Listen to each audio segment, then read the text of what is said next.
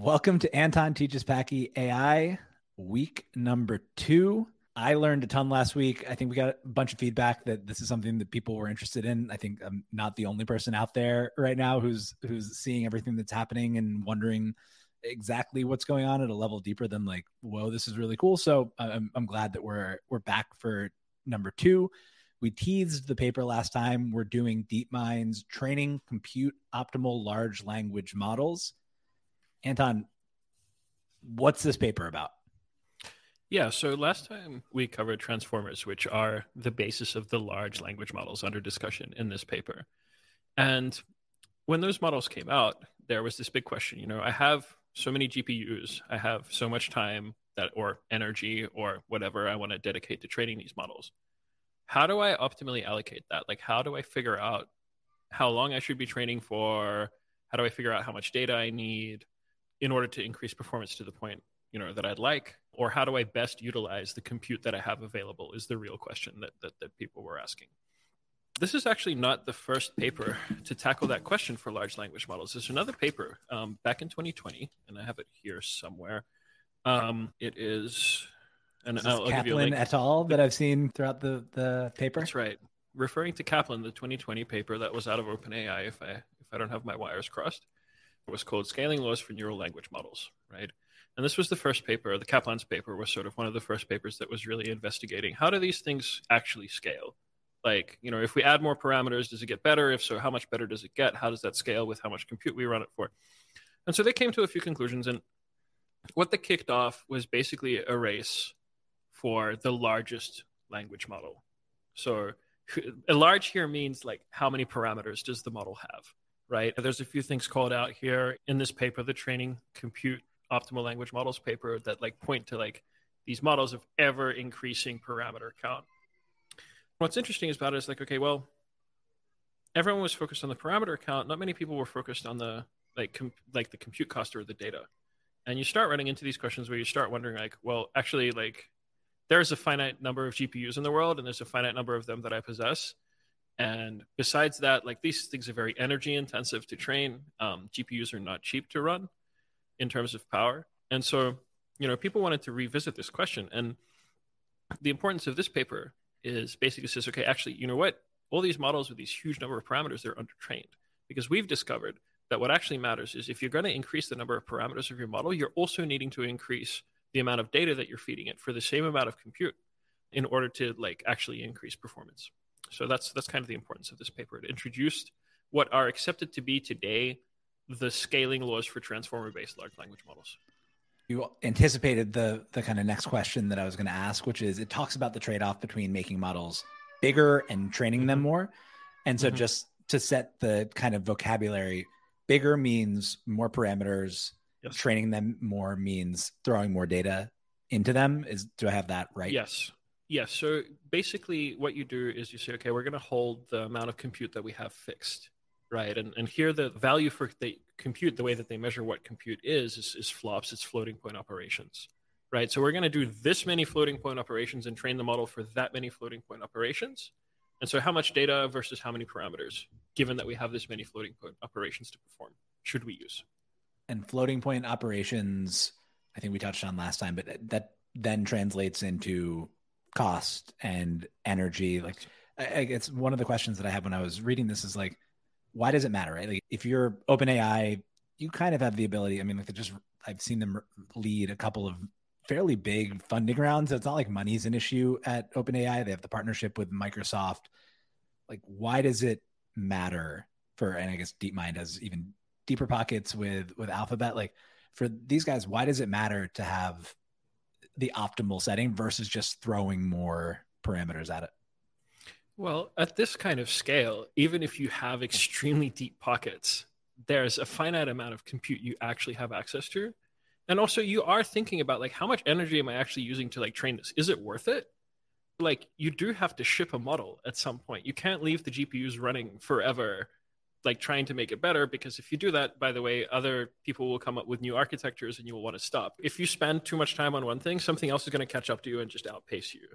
Even if you hypothetically have access to as many gpus for as long as you want you probably still don't want to train forever it reminds me of the like classic disruption theory graph where if you spend like too much time up market focusing on like the fanciest customers with the most needs somebody's going to do something really really well for the low end and then catch you just with a, a steeper trajectory. Yeah, just as an example right? And so you really want to know what optimal is. You want to make sure that you're at least in the ballpark of what you should be doing given the resources that you have. And that's the way that Chinchilla frames things. It says, you know, given the budget that you set, so you can set the budget, how much data and how much compute should you use to have an, in some sense, optimally trained model? You mentioned Chinchilla there for the first time. yes. What is Chinchilla and why is it so much better than Gopher? Right. Yeah. So chinchilla, gopher, uh, we're going to have to give a lot of context here, I think, so people don't get confused. So a lot of people call this the chinchilla paper um, for short because training compute optimal large language models is a mouthful and chinchilla is pretty short. Chinchilla is the model that DeepMind trained based on the results that they got out of finding these empirical laws about scaling. And the reason that like they relate chinchilla to gopher because gopher was trained for the same amount of time and has more parameters but was trained on much less data. And what they found was Chinchilla, which is a model with many fewer parameters than Gopher, but was trained on longer on more data, outperforms it all the time. And it was, and that's because they chose the optimal point on these curves. So it kind of proved that these scaling laws that they came up with in this paper, or like measured, I should say, in this paper, matter. They proved that you could get like a smaller model trained for longer could outperform a large model, and that was like a big deal. It is. It is still a big deal so in terms of in terms of just the flow of the paper almost and mm-hmm. how they did the research and how they they came up with the paper are they doing mostly kind of like theoretical work or database work and like trying to find because there's a lot of graphs with a lot of kind of mm-hmm. curves mm-hmm. and and efficiency curves in there mm-hmm. so the first part is talking about all of that and then when they get to the model mm-hmm. they're actually building a model based on everything that they've discovered. That's is right. that the right way to think about the whole process? That's right. That's right. So this is actually a very empirically motivated paper, uh, and by that I mean they just did the experiment. They went out and trained a whole bunch of models, and that's one of the things that you get to do if you're DeepMind or or OpenAI is you can train a whole bunch of models, like very large models, right? Like this is basically training a whole bunch of large models in different settings, like with more data or with more parameters, and seeing what kind of a curve that makes. And so they literally just went out and did the experiment. They measured uh, where that point was. And as you say, then they used that measurement to say, okay, well, given what we've learned, you know, we fit some curve to it. Um, we get some constants, like we get some parameters out of those curves. And we say, okay, we'll take Gopher's compute budget and we'll allocate it the way we have determined is now optimal. Do we get better performance? That's the flow of the paper. That makes a lot of sense.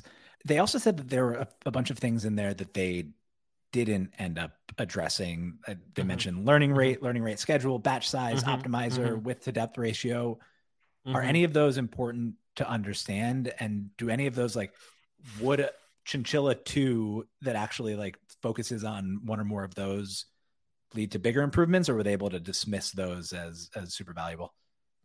I think the most correct answer I could give here is they focused on the most important, most obvious things here which is just data and parameters. Those are the most easily measurable things. You can vary them very easily. And this is probably the experiment that most people were interested in at the time. Since then, we have seen research into some of those other things. So, like wider versus deeper has been receiving some attention lately, although people are kind of skeptical about the latest results there.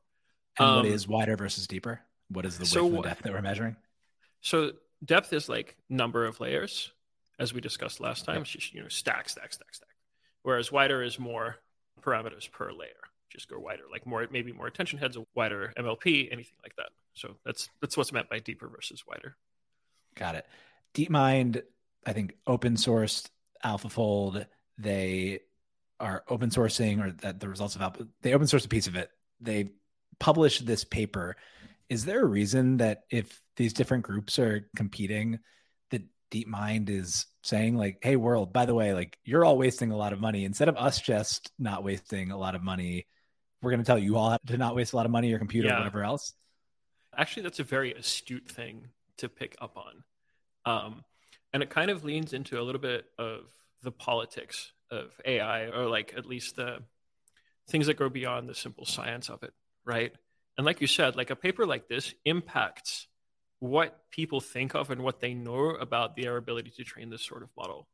And so in some ways, this is Google saying like actually, you know, you could you could get away with fewer compute resources than we have. You can just, you know, if you have access to this much, you can get pretty close to optimal. And I've heard industry scuttlebutt um, one way and the other way, which says that maybe this is something that other groups didn't want the world to know about for that reason. And so this is probably you can look at it as one of the first kind of moves in this like great game of AI, which we're starting to see play out with all kinds of new entrants and and existing places and everything like that. It's a really interesting time to be around. Yeah, what do you think defines that great game? Because like the the next question, obviously, or at least the one that that comes to my mind is if you're willing to tell people how to do everything as efficiently as you're doing it hmm. and you're owned by a company that has a profit motive hmm. there's like a competitive battlefield somewhere else like where do these people view the competitive battlefield to be is there just so much space that they don't care yet hmm. or like hmm. what's like the next level of that game that's a really good question there's so many different factions with interests in this so for example I would say that most scientists working in AI today are like earnestly interested in AI progress and making AI progress happen. There's other concerns also among scientists. There are safety concerns, for example, like, you know, is deploying this model the right thing for the world? But ultimately, the scientists are mostly interested in the science, right? They're not actually as interested in the profit motive of the of the holding company, and so they want to get the information out there. That's the default scientific thing to do. On the other hand, if like you are a company that wants to make profit, you kind of want to be the person who owns the model. So I still think there's there's still like a lot of value in just owning the most compute. And so you will probably have the best model because remember, this is optimal relative to the amount of compute that you'll have.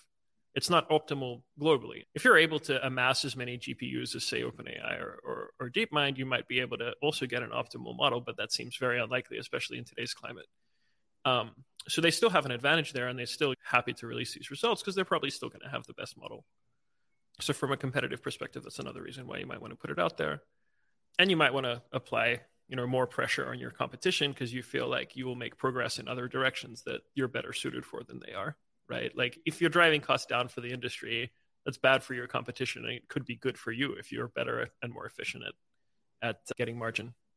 Yeah, is there a piece of this that is you know, obviously there's a fear about one or two companies ending up owning this space. And so you can point mm. to the fact that like, hey, we've actually like published how we do all of this stuff. Like mm. if you're worried about that government, go fund hundred startups and buy them GPUs and, and bring more chip manufacturing to the, you know, like there's other, you know, we're not completely locked in here and we're telling you how to do no. a lot of the stuff we're doing. Yeah. And, and I think you could look at this um, as a piece of that. It's, it's kind of hard to, um, it's hard to imagine. Like this is a little bit inside baseball, right? Like I, I'm I can't really speak to how government is thinking about this or in which in which direction you know the various groups want to push regulators. I know that a number of people um, have been in DC in in Washington DC lately, sort of talking to politicians about like this is how you need to start thinking about this. It's really important that you start thinking about this la- large masses of compute all being in one place. But it's unclear which which way that will go or or what to do or if there will be like universal basic compute out there for AI startups. I don't know. Traditionally, the way the government has done this has been through defense funding as well. Um, and I'm wondering if sort of that's not the lever that, that people are trying to push as well with respect to sort of China and, and you know, the chips and, and everything like that. I think we're going to add this where we do a little bit of inside baseball on, on the industry every week because I, I really like that going back to the content, like the thing I think that struck me the most out of all this is like as I was going through and trying to like work my way through the formulas and all the charts and all of that, the yep. answer ended up being that they should just kind of scale the number of parameters and the data proportionately. Like, yep. is that a coincidence or like what is happening there? There's like all this complexity, and then out comes this like very simple answer. Yeah. So again, these were very empirical experiments. Like I said, they just went out and like actually measured it, right? I don't think we have a way of arriving at that conclusion any other way than going out and doing the experiment right now because like i mentioned in the kaplan paper they believed something else they thought no just scale parameters just just scale parameters as hard as you possibly can and And this paper, the chinchilla paper, says no, you have to scale data in proportion, otherwise you get diminishing returns very, very quickly. I think it is kind of surprising, but at the same time, it's intuitively correct. But I think what this really points to is the fact that we don't have good engineering principles around this right now. We don't know how we get to this to this law, if if it is a law. We don't know what causes it to be like that. We can guess, but we're not sure.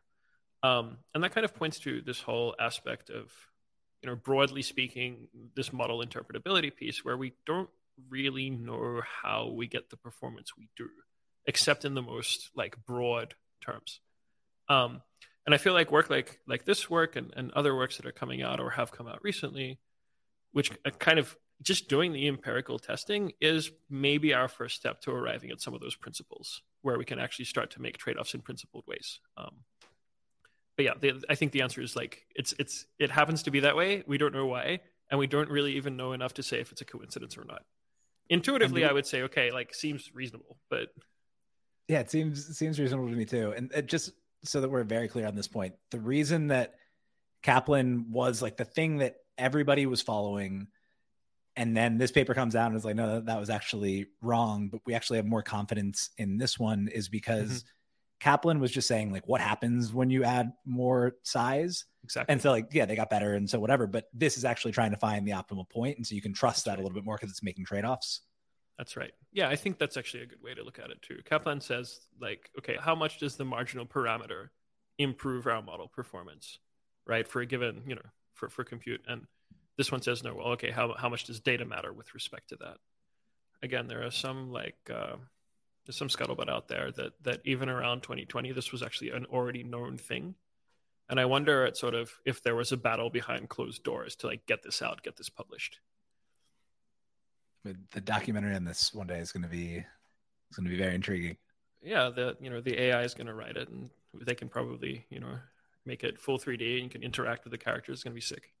Oh, I saw that now we can just think it, right? So yeah.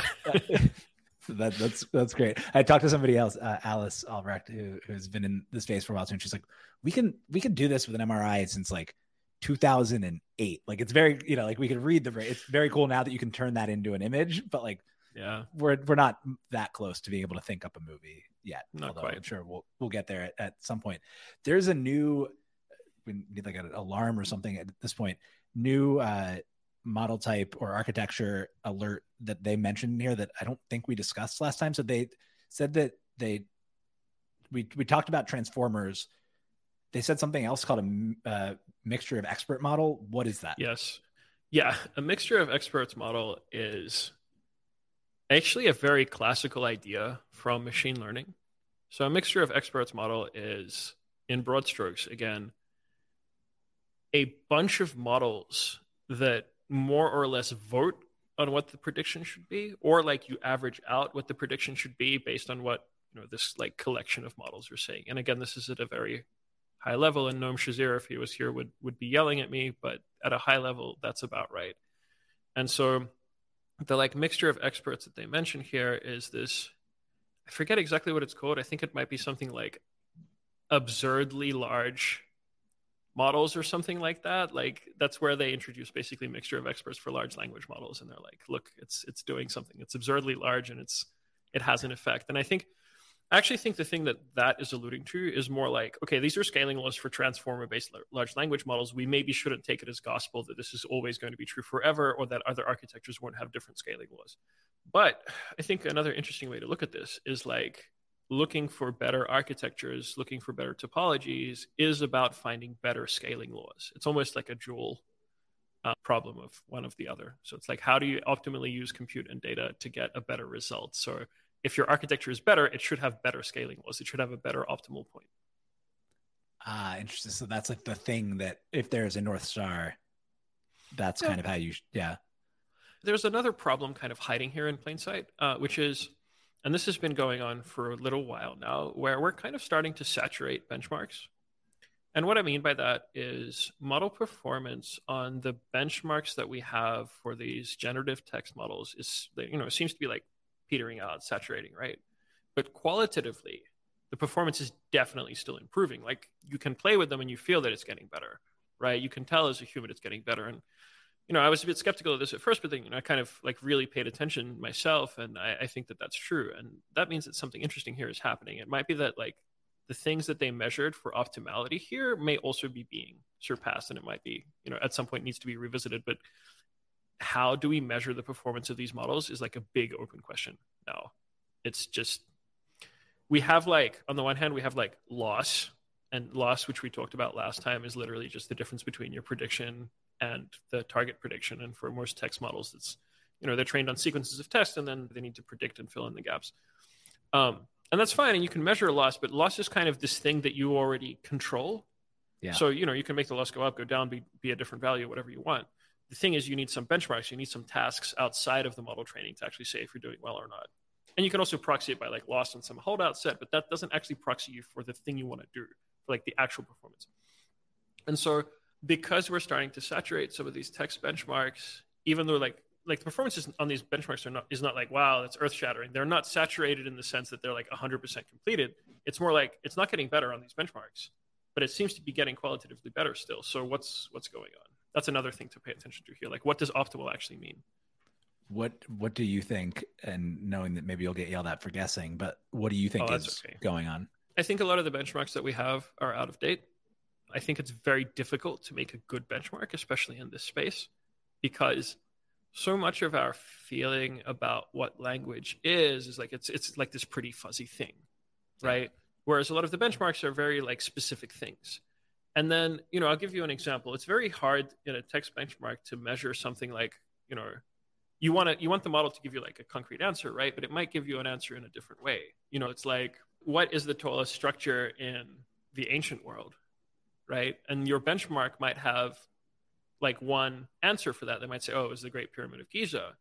But your model might tell you like more things than that or, or slightly different things than that. They might say, well, in ancient China, it was this. In Europe, it was this. In Africa, it was this. And, and again, I have actually, I haven't seen it do that, but it's a, it's just an example. So it's like, how do you measure whether the answer was right or not even? So these yeah. benchmarks are very hard to put together. You need so much data as well that it, they're difficult to generate in the first place. Um, and then because you need to generate them at very large scale, it means that you now have this enormous pile of data that you now need to assess and evaluate. And so you're not sure what's even in the benchmark. It's just it's just a really, really hard problem. Although another thing that we've been seeing and a few people there, there's been a you know a paper out just recently about this with respect to generative image models, which is like here are some clear things that they can't do. Like we've created this benchmark by like adversarially figuring out what stuff an ordinary person clearly understands that they don't understand and that might be a way around it it might be to just continue like finding and creating these adversarial benchmarks and then beating them while making sure we're still doing okay on the previous ones it's it, this is like a tough problem in ml generally not just in text modeling and i know in here they had mentioned a bunch of different like hundreds of evaluation tasks that they ran the models through including mm-hmm. things like high school chemistry. Is that as yep. simple as like they took a high school chemistry test and they gave it to the yep. model and they saw what yep. what did better? 70s, which is pretty good. It's pretty good. It's pretty good. There's a lot of stuff like that. And the other thing is is like these are not fine-tuned versions of the model either. Right. It's like there's probably a little bit of prompt engineering that goes on and then it's like just literally just the question from the test and then like a, a human grades the test like they would a person and then yeah, so that example, the example like the tallest ancient building is another yeah. one. But like you can at least like, kind of find an answer. But you're right. Like there's another qualitative piece to language, which is like, you know, ask me to describe a cafe, and then ask Haruki Murakami to describe a cafe, yes. and like which one's better. Yes. And you know, he's obviously going to do it better in a way that I couldn't yep. describe why he does that better. And so I don't know exactly. how in the world you begin evaluating that. Yeah, and I mean the way that people do evaluate that right now is like just show it to like a bunch of humans and then like aggregate the score. But then, like if you if you don't appreciate Murakami, you might not care for his description of a cafe. You might be like, well, that's not telling me much about the cafe at all. It's telling yeah. me about how I feel inside this cafe. It's hard yeah. to evaluate, and I don't know. At this point, I don't want to go into like the realm of philosophy of language here, but I think this actually points to something relatively deep. One thing that I'm excited for in our progress on what's broadly called AI is it forces us to think more clearly about what intelligence actually is. It forces us to consider what intelligence actually is. There's this old cliche, which is like, uh, everything that works is doesn't get called AI anymore, and if it doesn't, it's AI, right? Um, for a long time, I was like, yeah, that that sounds right. But now I've been thinking about it. No, actually, what's going on is we're learning more about what we think of in, as intelligence and what isn't. That's what I think is really happening. It's like we're actually figuring out what intelligence is. It's not that we're moving the goalposts, it's that our definitions were too broad and like this doesn't fit. For some reason, for some intuitive reason, it doesn't fit. And the arguments that we're having back and forth are actually very valuable to have. Um, like the people say, oh, yeah, you know, like before playing chess was like an AI problem. And now that there are chess engines, it's not AI anymore. I'm like, well, it is. It's a chess playing AI. What's the problem? There's no problem. Yeah. Um, yeah. I think general any, intelligence is the question. Are there any recent examples of things with with language models coming out that like we thought were intelligence defining before uh, that you don't think are anymore now that we know more? Yeah. So you mean have I gone the other way on anything where it's like I've thought this task has to be solved by like an intelligence and a language model did it. I'm like, oh, I guess that wasn't yeah. really needed intelligence. Honestly, I don't think so. Over the last probably two years, since about 2020, I've been pulled more in the direction of AGI being a plausible existing thing, at least for the purposes of like what I think of as cognitive tasks. I think it's now possible. I don't know how close we are. My timeline is, you know, I, I've said like 10 years for something that'll satisfy my criteria, although the other thing about this field is like everyone estimates timelines and those timelines end up being overestimates. Just keeps happening yeah. over and over again. Like when will it be able to do this task? And like everyone working on it says oh yeah you know they're all like they're usually off by like five to ten years. Like this happens in anything in with years. steep learning curves. This the same thing happens in in the performance of solar as well. Like famously any expert in the field underpredicts the the growth rate of, yep. of solar dramatically. Yeah. I mean it happened in it happened in aviation. It happened in it happened even in motor cars just the just how quickly we could build roads and, and get cars to people um, after the model t especially. So it's it's really exciting but i've like i've definitely shortened my timelines and i think part of the reason that i have is because i've reflected a bit more on like okay what what is intelligence like what do i personally think is intelligence what things what evidence would i need to see and then like backed out of what i think is going to happen i'm basically so more bullish on agi than i was so I have a question on that too, and I feel like I'm becoming Lex Fridman a little bit here, and we're veering away from the paper, but we'll just just ask. As long as it's interesting to people. Amen. So I read this paper today that was essentially it was about React, and it was talking about combining a few different, not the programming language, but I think they called the the method React, where like they go through and do like the step by step questioning mm-hmm. that that mm-hmm. makes a mm-hmm. model perform better, but then they combined a couple of other things, and it gets to the spot where like the the model can like reason really well and like make connections that you never thought it would have been able to make in mm-hmm. the first place. And mm-hmm. they were like, that actually kind of is, for all intents and purposes, AGI. Do you think there's like a cutoff point, or do you think we're going to stumble into AGI in a bunch of different ways like that, where it's like, well, yeah, that's pretty much that's pretty much human intelligence. Yeah, I've been meaning to write about this in depth just to get my own thinking out. So you're going to get like partially digested thoughts here. My favorite kind. Um, and so for me, I think there's a number of criteria. I think that first of all, anything we consider generally intelligent has to know that it doesn't know something and then be able to independently, autonomously go and get that information and then integrate that information for the next time. So it's got to be it's got to be able to autonomously. First, it's got to be able to like know that it doesn't know something. It needs to be like, oh no, this this is like missing in my knowledge. I'm I'm not confident here at all. Currently, no large model does that. Uh, although there have been like attempts to mostly just ask the model, how confident are you actually in your answer? But a model is like kind of guaranteed to generate a prediction right now, it, it, whether it's true or false. Like there was yeah. this model that just got released. It was intended to be like for scientific knowledge or whatever it's called. Galaxy, Galactus, something like Galactica. that. I, I saw this. Yeah, that's right. Galactica. That's right. Um, but you can like make it make up nonsense science. Like you can ask it. I, the one that I really liked that I saw was when did the Soviet Union send a bear into space? And it's, it's just really good. It like created this Wikipedia page. It was fantastic, but obviously it never happened. Um, so it's like reading about science from a parallel universe sometimes. Or the other really great stuff I've seen is like you ask it for mathematical proofs of things that are not true in math. Like you can ask it to prove that irrational numbers don't exist um, and it kind of like it throws something that looks like math at you, but it's it's nonsense. It's like complete nonsense. so being able to solve that problem, I think, is like a key criteria. The way I've described it before is what models can do now is model language. So they can make things that read like language does. They very rarely these days make a sentence that doesn't parse as language. Like it doesn't like start babbling or putting in random words in anymore. They don't do that. It's plausibly language, but they don't model reality very well at all. Uh, it's really easy to like find ways to to make them say nonsense, like things that are transparently either not true or like implausible in the first place, um, or where it just like copies other examples of the same fantasy. Like they fantasize, they hallucinate a lot. This um, happened. Sorry to interrupt here, but like this is, I think the point when I saw the Galactica thread, the point that they were making was we're at this really dangerous spot where it's believable that it could possibly be true and then it's yes. not and that's like the worst possible spot to be in like yes. I'm imagining a future where i have my tr- like four or five trusted models or 10 trusted models that are specifically trained for each subject and i can be like i read this really interesting thing on imaginary numbers not being real and then i would like throw my math model at it and be like is that math good? Because i'm not going to know like you have to be an expert in everything to know when it's really convincing. All right so what, do you want like, to know something really that? scary do you yeah. want to hear something really scary? Do you want to hear the cosmic horror scenario here? Yes. So the cosmic horror scenario is the universe is fundamentally incomprehensible, and we're going to try to use these models to understand the universe. And then the models are also going to be incomprehensible. And because they're incomprehensible, we're not going to be able to know if anything they're saying is true or not. We're not going to be able to verify it. Right? That's the cosmic horror scenario. Um, I, I don't think it'll be like that. I think that the universe is understandable, but if it's not, we're in deep trouble.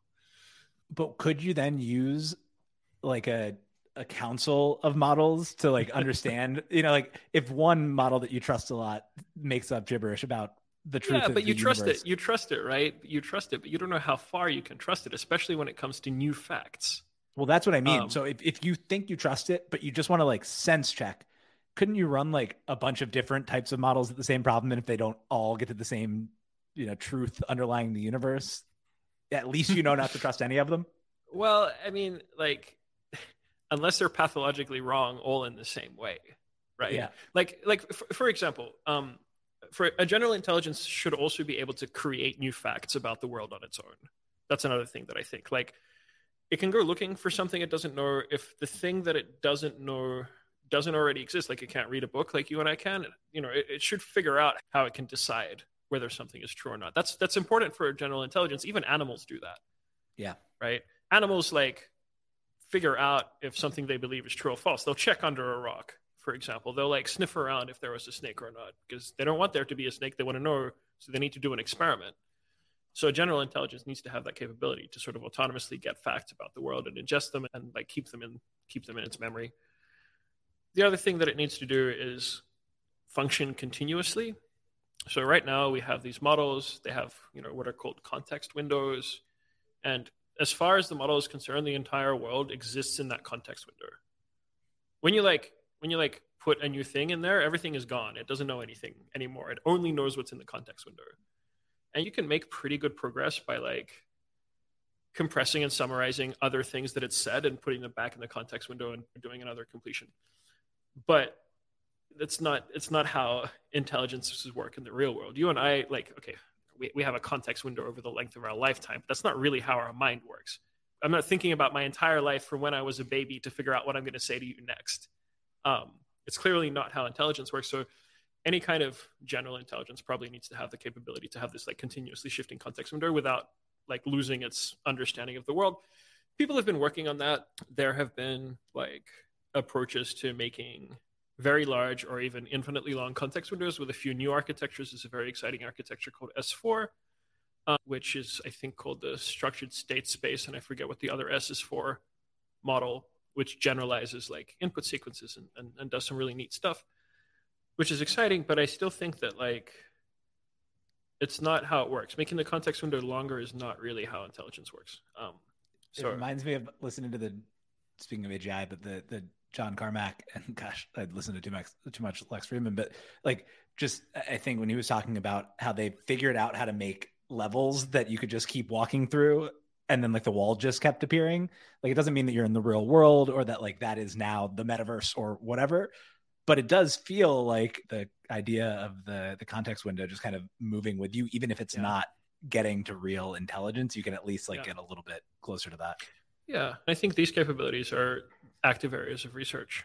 Um, so I'm like I'm pretty bullish. I think you know order order 10 years we'll have something that i have to acknowledge is is agi that's that's where i think um, we're headed that that's unbelievable and I, I think we need to save the implications whether we think this is good or bad whether we're scared for the next mm-hmm. one to leave people hanging a little bit but i think there's a sure. good kind of entry point to this which is you know if you're talking about the model being able to go kind of answer its own questions and find things anywhere like and going back to chinchilla the fact that like mm-hmm. they need a lot more data yes like, yeah the ideal thing i guess would be although there's questions that i'm going to get to as well if you could just give it like all of the data known to the universe starting with everything that's public on the internet and then everything private on the internet mm-hmm. and then figuring out how to mm-hmm. translate the real world to bits and bytes but in the absence of that like when when we want to make data sets 10 times bigger like where is that data coming from? Do you have diminishing yeah. quality of the data? Like that seemed like a big thing to me. It's like we need a lot lot lot more data. Where does that all come from? Yeah right now this is the question. Um so here's here's something interesting. Um, the thing that I just dropped in the chat, it's this great post from a forum called Less Wrong, um, and from you know, cross posted from the AI alignment forum. Some people are going to instinctually cringe at the fact that I'm linking out to Less Wrong. I urge them to read this because it's actually really interesting. Um, I think that whole movement was canceled in the past week or so. Yeah. So. well, it's the sort of the FTX contagion is going to have surprising outcomes. I think. Yeah. Uh, but you know, to, to, be fair, I actually, I actually think that most people in that in that group are very sincere, and and some of them are quite smart. As do um, I. So I, you know, I don't want to badmouth them. Yeah. No, we're going to overreact to to it. No, of course, of course, it's going to swing in like the wrong direction. It's going to be very silly. Yes. This blog post that I've just sent you here um, covers like a bunch of this stuff. They're like, okay, well, how much data do we actually have? Like, what's the best model we can get given how much data we know we have and given how much compute we know we have, like globally available, right? Um, and where is it coming from? Uh, and you know they, they come to some interesting results. I won't summarize them here, but it, it's like pretty interesting. They also do this thing where they're like, okay, well, like let's just push data to infinity. Let's just put d in the limit to infinity.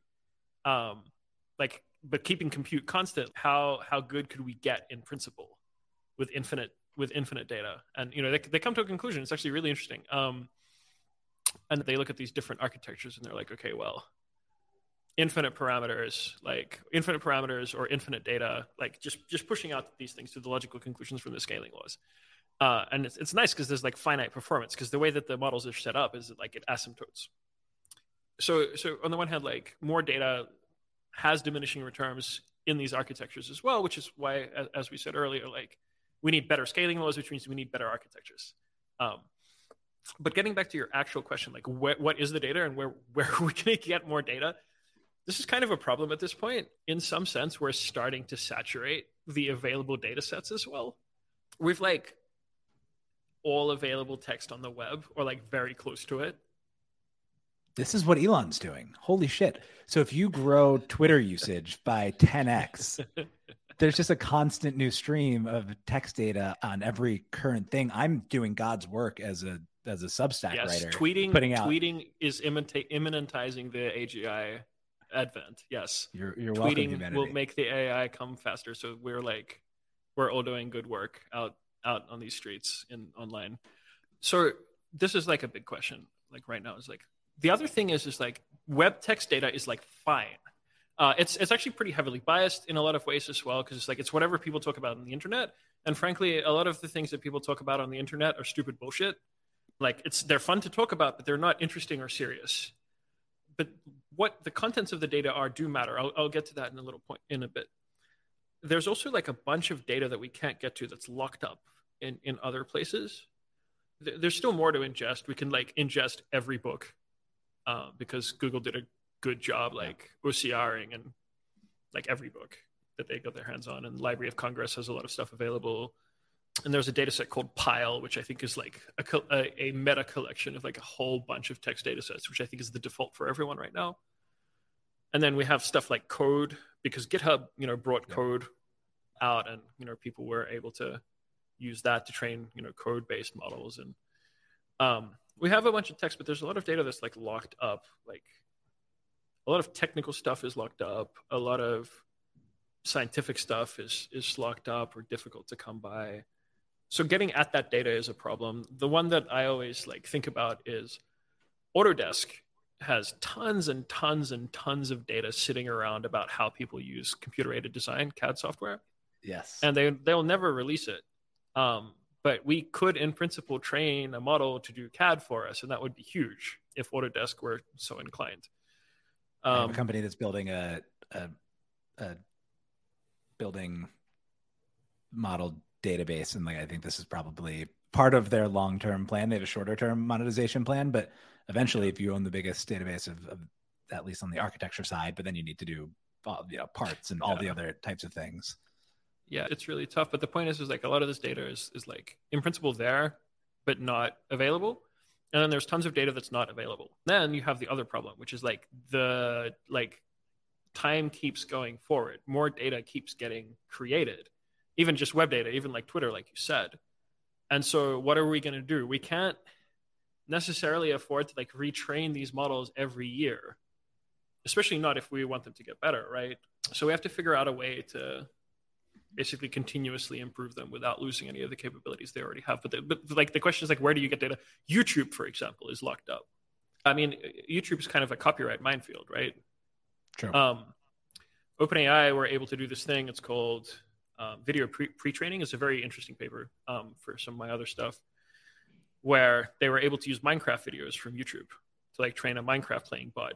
And it's more complicated than that, but that's what they did. But they were able to do that because Microsoft owns the copyright to Minecraft, so they own the Minecraft videos on YouTube. Uh, so they could Microsoft could just here you go, OpenAI have the things you have copyright to. You can't do that with YouTube in general; it's locked up behind IP law and Spotify and, I, I, and like this yeah, is Spotify. this is the challenge with music, right? Like it's not as much that it's like technically really really difficult. It's mm. like you can't, or is it both? I mean, it, it, music is technically challenging. It's really hard. Most music generative models are not great right now, mm. but it's unclear how much of that is just the data issue. Yeah. Um, and I think this like it ties into this really interesting problem, which we're also going to see litigated over the next few years. Is like if you feed copyrighted stuff into your model and like are the generations of that model are they somehow linked to the copyright or not and then the other question is like what if you didn't have any copyrighted things in your data set but it produces something identical to a copyrighted work? I had not thought do? of that one. That's interesting. What do you do? Like strictly to speaking nobody one, made it. to the first one like this is what ubi should be almost right? Over time as these models do more things that humans do based on the inputs that humans have put out onto the internet and whatever other data sources that they're ingesting and like there's nothing left for us to do and i think we always find new jobs and all of that but as an extreme case like i should get a cent or whatever my proportion for every time like my output is used commercially yep. in a model based on something that i've written on not boring and that's a tracking nightmare and like there's all those types of things but i don't love the the battle between like you know Uh, poor Greg Rutkowski and and like all the people who are using his name in these prompts were like he's not getting anything from this except a little exposure. Yeah. It's like I wish there was just a way to like pay Greg Rutkowski ten cents every time his name is used in a prompt, but and look, then. But look, this is this is the same problem as like how do creators get paid on platforms, right? It's exactly the same problem. Like I am generating Twitter revenue, but I don't get paid to tweet. Some people would pay me not to tweet, I think, but I'm not getting paid to tweet but I am generating revenue for Twitter, right? You're or, opting or, in a little, you know, like yeah, you're opting yeah, into that system. You're right. You're right. But my point is more like that problem is in part business, but also in part technical. Like yes. How do, how do you apportion, how do you apportion me, my cut of Twitter's ad revenue, right? Like it's very hard. You can't do it. Or at least we don't know how I, I these days I ever, I hesitate to say we can't do something because like two years later it turns out we can just do it. So um, I'm not technical, so I think all this stuff is is easy, right? But like Twitter also has every every motive in the world to say like that's impossible. We have no idea. Yeah, or, of course, of course. or whoever else. And it feels like if that were business critical for them to figure out, they'd be able to like come up with some attribution model that's like, all right, I don't know, people spend X amount of time looking at Packy stuff, and whenever we show people, is there certain people that when they show on my app that like up top that that person has tweeted, you know, they just like show the little profile preview. Yeah. I'm like definitely more likely to quick click faster. So like there are ways I am sure that they could figure out some way to figure out who drives the the time spent on Twitter. Look, maybe we can ask the AI in a couple of years. It'll be like, how do we Yeah. divide our revenue between all the people? And it'll be like, like this. And then we won't be able to know if it's telling the truth or not. But we'll, you know, we might use its output. We'll see. I don't know. That's another thing. Talking about like the social implications of a bunch of this stuff, and you kind of, I actually don't think that like, oh, everyone's jobs are going to get automated away is the big thing to worry about. I worry about Yeah. other things. I worry about this as a media technology. Um, but the thing that I was thinking about is like, it's like AI washing, I think is going to become a thing. And what I mean by that is like, no, it's not us. We're not evil. This is what the AI objectively said is true. The thing is, is like as these as these things become more general purpose, as um, as they demonstrate more capabilities, it gets easier for the average person to believe that that's true, Totally. right? Because it kind of sounds like nonsense. Like the argument that I would make if I was trying to swindle people, I'd be like, no, it's just math. It's objectively true. Like you can't argue with multiplication, right? Totally. uh, if I wanted to swindle people. But that's not the reality of it. It's not actually how any of this works. Um, and I think that like we're gonna see the first instances of AI washing in the next few years. I think we're gonna see people right. be like doing something bad, but hiding behind like the computer did it. You you anticipated a, a question, and this one's a little philosophical as Mm. as well, that came out of out of this paper, which somehow and they I don't think had planned for this to be the case at all. But chinchilla ends up being less sexist than gopher, but like pretty much as toxic as gopher. And so like one of the ideas is like how do you make sure that the data that you're feeding it isn't toxic or isn't sexist or isn't racist? It feels like a little bit of playing God, figuring out like the the right data to feed it. Like, how do you think about like which cultural norms are okay for the AI to adopt? If you're YouTube, you can say like, look, this is just a or Twitter, this is a mirror on humanity, and you can even more clearly say that here. So, like, where do you draw that line, or how do people think about it in the space? It's an incredibly tough problem, basically.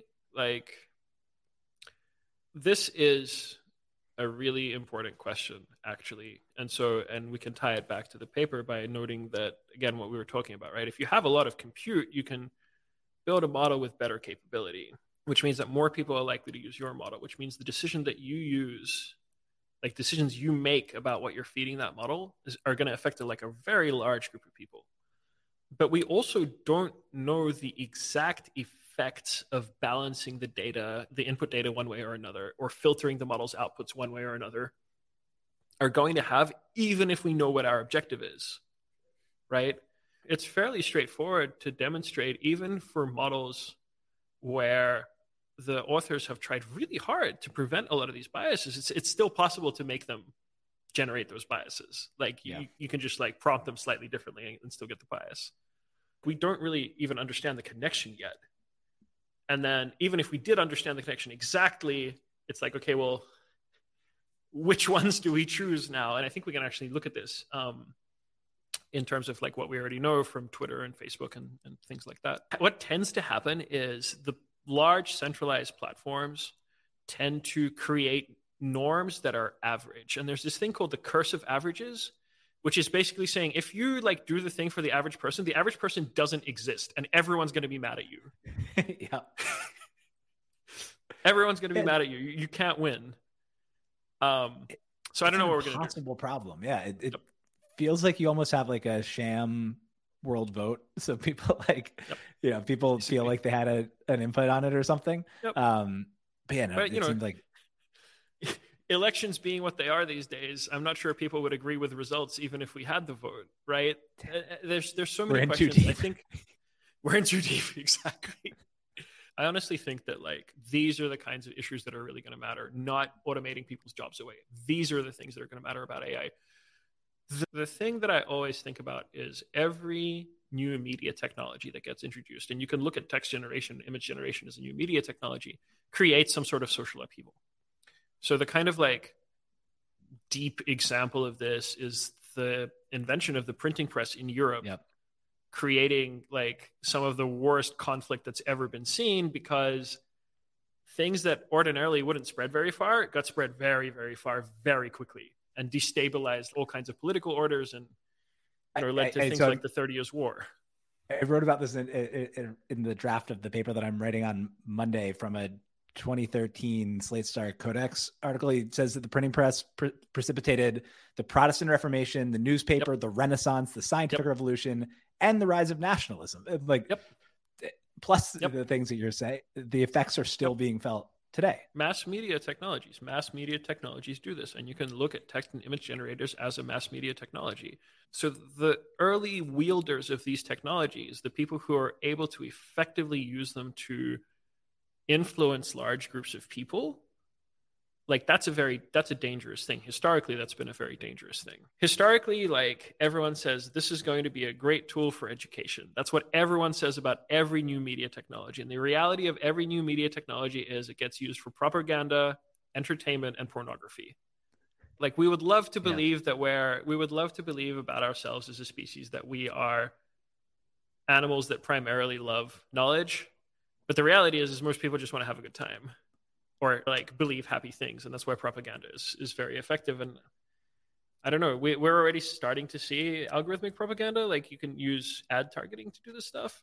Yeah. But now you put AI behind that, and like you can fine tune the AI where it can like customize the propaganda stream down to the individual person. I don't know what's going to happen. It's a little frightening. I also don't think that the AI is going to take our jobs. I think that's every time that fear has been had in history, it ends up not being true and we end up doing cooler things. I do think what's happened, I mean, even with like a YouTube, I was reading this post uh, the other day, like that there's just this decentralization mirage. And like you think that the internet's this decentralizing force, but instead of a teacher being able to teach 20 people at a time, like one person teaches 10 million people yes. how to do something yes. on YouTube. It feels like that gets amplified. If there becomes like, we all use GPT 4 and like, you know, whatever it draws from on a particular topic like there's five people that like are the best and that it you know i don't know if, if it even works and you can tell me if it doesn't that way but like over time you can see that if like there's just stuff that are inputs that are much much much better then like yep. everybody's concentrated on this one yes place yes that yes. gets yes. even more extreme yeah so that's the other thing with mass media technologies is because they reduce the distributional frictions to zero you have these power laws over outcomes right like a thousand years ago the best musician like in the world, probably like a thousand people knew that person, right? A thousand years yeah. ago. Uh, and we know them like we they're popular today because this is actually funny. Like some artists have become more popular than in their own time by like orders of magnitude, even as a total fraction of the population of the earth, because we were able to preserve them in some way or another. So like we have you know Mozart's sheet music or whatever, and then the mass media technology like later resurrects them, huh. and then every human being on earth knows Mozart, whereas before like I don't know a few thousand people, maybe. so, and what I mean, what that ends up in is like, okay, there's like one best person, right, in the entire world, and everyone's eyes are just going to be focused on that one best person, or like the, the top, like whatever sliver of a percentage it is. That tends to happen whenever you have mass media. Like attention gets concentrated because distribution like goes away, and it's like you can think about it as like the tournament for talent gets globalized. And then yeah. whatever the most popular thing rises to the top which is by the way not necessarily the best thing at all a lot of the time. Um, totally. but it is the like in expectation the thing that people think are best so. Here's i guess another uh, just another basic question that i have on these these data sets. So like i would imagine my emails are not available and being used in data sets. Maybe I my i don't think your emails are no good all right maybe maybe my substack is because it's substack a free open newsletter, if I have a paywall, does it hmm. respect the paywall? Does it go behind the paywall? I don't know. You have to read the license agreement for your Substack. I don't know. The reason that I'm the reason that I'm asking is I wonder if there's going to be a spot where like not me, but somebody with like a much much much bigger audience who like actually like is the mm. most popular teacher of mm. like some topic ends up just paywalling their stuff and then going to OpenAI to and be like, you can AI. train a model on me.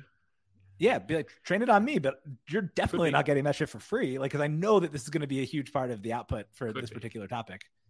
Yeah, it, it could be right. Like, Substack pays a lot of like people like in, instead of like you paying Substack, Substack pays you money to write on Substack, so more people come to Substack.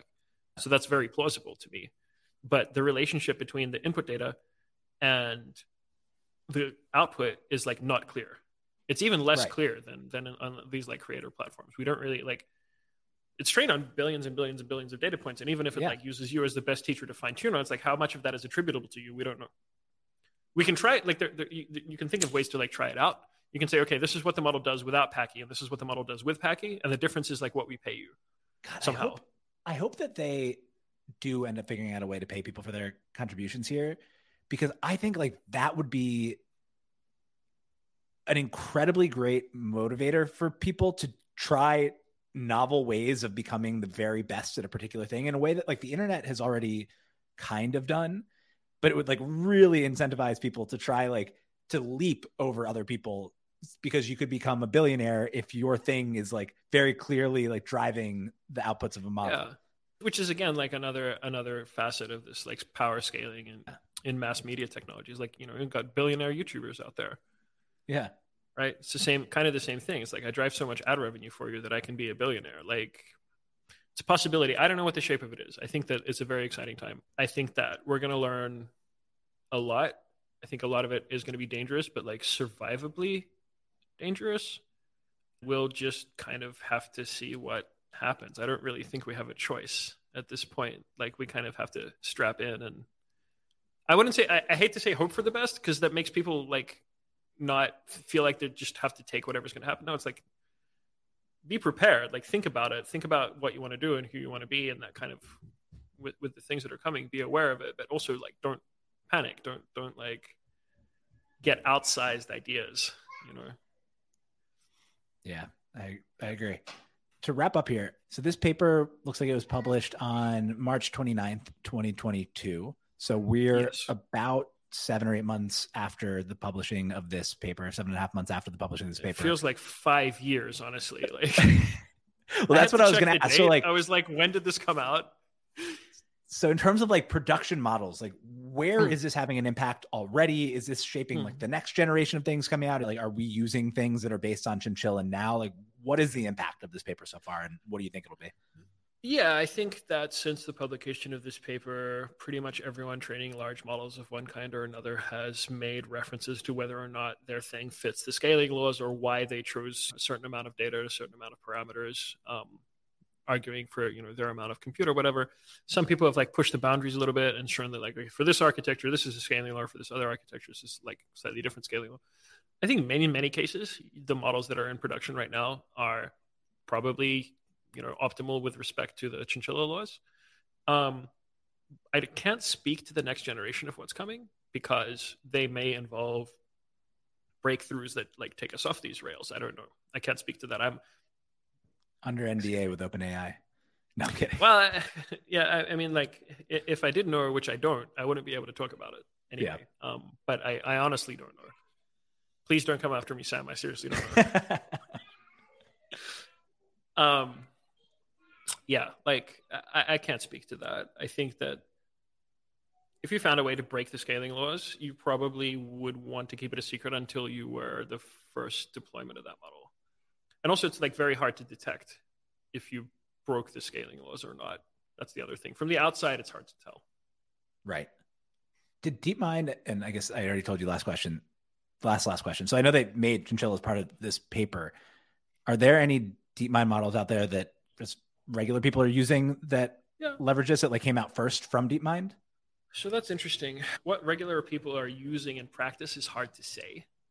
I think it like the way that Google versus DeepMind do things with uh, versus OpenAI, the way they do things with their models is slightly different. So you can't really open a PaLM playground today, whereas you can uh, open a GPT-3 playground. And and like yeah. PaLM is compute and data optimal, it does in principle better than Chinchilla. It, like climb that curve. PaLM is like the big, big, big, big language model that Google has. So I can't really speak to regular people, but definitely there are probably models in like in production that are being used in at least some products. Maybe that's another part of the politics here. Like in a lot of cases, it's difficult for product organizations to absorb a large model like this, like seamlessly and flawlessly. It's just a difficult problem from an engineering perspective and from a product perspective. So it's hard to say. It, it's honestly like I understand that that's kind of like a wishy-washy answer, but it's hard to say. No, the wishy-washy is is good as long as it's the the truth. All right, so I'm gonna I'm gonna do my like two second. Did I understand this recap? Yep. Two second. Did I understand this recap of Chinchilla? They looked back. Uh, they they did a lot of analysis on existing models and and did a lot of work on kind of what's best practice before they looked at Kaplan et al, which said just make the models bigger, and if you do that, actually performance scales with the number of parameters. And they said, great, but what if you have a limited compute budget? How do you get the balance right between parameters and the data, holding compute constant or at different levels of compute? Yeah. And the way that yeah. they do that is you scale your parameters and your data proportionately. And that's yep. the best way to get a compute budget optimal model. And so yes. now the question is great, everybody went really hard in the direction of making the models bigger now how do we get good data to add more data yep. to those models and balance that out yep yeah that's right that's right um, the way the way to think about that is is like scaling scaling parameters gives you diminishing returns in performance and for a given amount of compute scaling parameters gives you diminishing performance without more data and it turns out if you measure like those diminishing returns to parameters and data if you increase both equally such that like your compute is like optimally divided between training time and number of parameters um, that's in some sense optimal. In some sense, optimal for the kinds of transformer-based large language models we have now. Hell yeah! Well, Anton, thank you for teaching me about Chinchilla. Everybody, our huge and growing subscriber base. Thank you for joining us here on another installment of Anton Teaches Packy AI. We'll be back in about a week. The last time we teased this paper, this time we're gonna have to talk offline and figure out where to go next with this. I have but... some ideas. I have some ideas. I think we've been sitting at the edge of AI research, like you know papers from 2022, I want to go into like the history, Ooh, where we came like from, like how we got here. And I think a really good paper to talk about is like the first perceptron. I think that would be a really interesting thing to talk about um, as a as like a platform for understanding like how did we start down this road. Um, is I the paper called the nice first thing. perceptron? No, I don't know what it's called. I have to I have to go look it up because back then papers all had like really long titles, and the thing that they actually did was not in the title.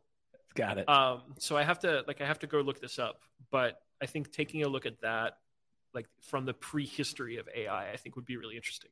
I love that. Let's do it. And I'm going to just call the episode the first Perceptron because that's an incredibly cool, cool name. So join us. Doesn't us next Perceptron week. sound cool? Perceptron Perceptron sounds like the Eye of Sauron, kind of, but yeah, yeah. like Transformer, like yeah. yeah. All right, Packy, this was great. This was awesome. Thank you, Anton. Next time. Bye bye.